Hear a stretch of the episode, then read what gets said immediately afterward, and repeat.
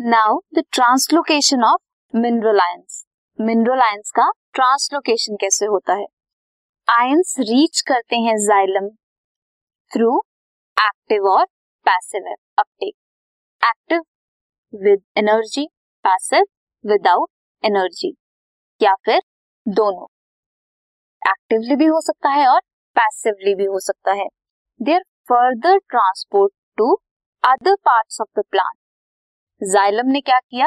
Uptake किया ions का। अब ये प्लांट्स के बाकी पार्ट तक भी तो पहुंचेगा। वो कैसे होगा ट्रांसपोर्ट? Through transpiration stream.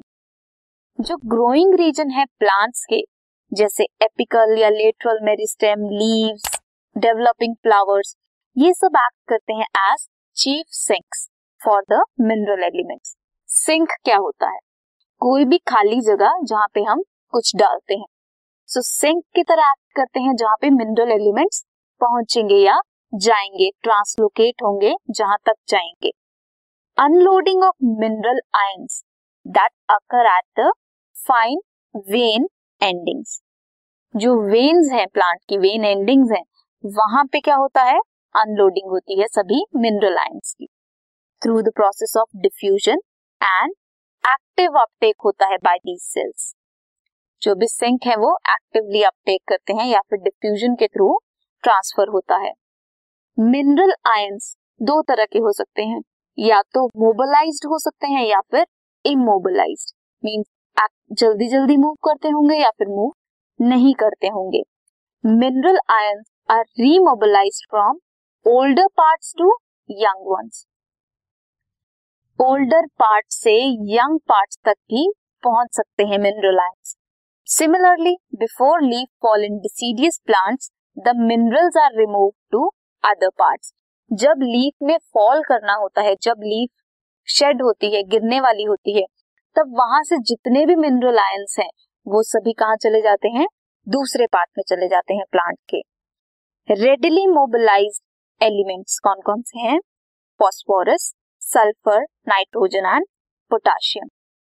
ये एक्ट करते हैं एज मोबिलाइज्ड एलिमेंट, ये मूव करते हैं। वेयर एज कुछ ऐसे एलिमेंट्स हैं जो स्ट्रक्चरल कंपोनेंट्स की तरह एक्ट करते हैं, they are not mobilised, move नहीं करते इजीली।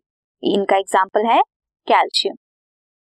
एनालिसिस जब की थी जाइलम एक्स्यूडेट्स की, उसमें पता लगा था दैट जो नाइट्रोजन, फॉस्फोरस एंड सल्फर हैं, they are carried as organic compound.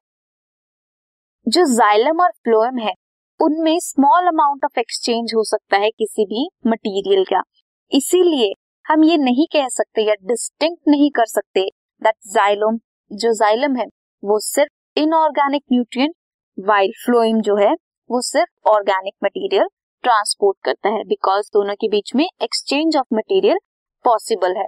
हमने क्या देखा यहाँ पे? मोबिलाइज्ड एलिमेंट्स जो मूव कर सकते हैं एंड इमोबिलाइज्ड एलिमेंट्स जो स्ट्रक्चरल कंपोनेंट्स की तरह एक्ट करते हैं।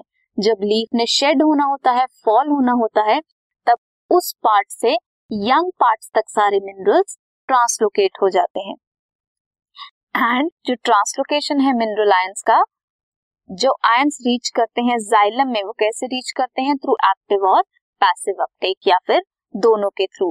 ग्रोइंग रीजन जो है प्लांट के, वो किसकी तरह एक्ट करते हैं? As sink of mineral elements. Unloading जो होती है मिनरल आयंस की, वो कहाँ होती है? At vein endings through diffusion and active uptake of these cells. Next हम फ्लोएम का ट्रांसलोकेशन, उसमें कैसे ट्रांसपोर्ट होता है, वो पढ़ेंगे। This podcast is brought to you by hub hopper and Shiksha Abhiyan. अगर आपको ये पॉडकास्ट पसंद आया तो प्लीज़ लाइक, शेयर और सब्सक्राइब करें, और वीडियो क्लासेस के लिए शिक्षा अभियान के यूट्यूब चैनल पर जाएं।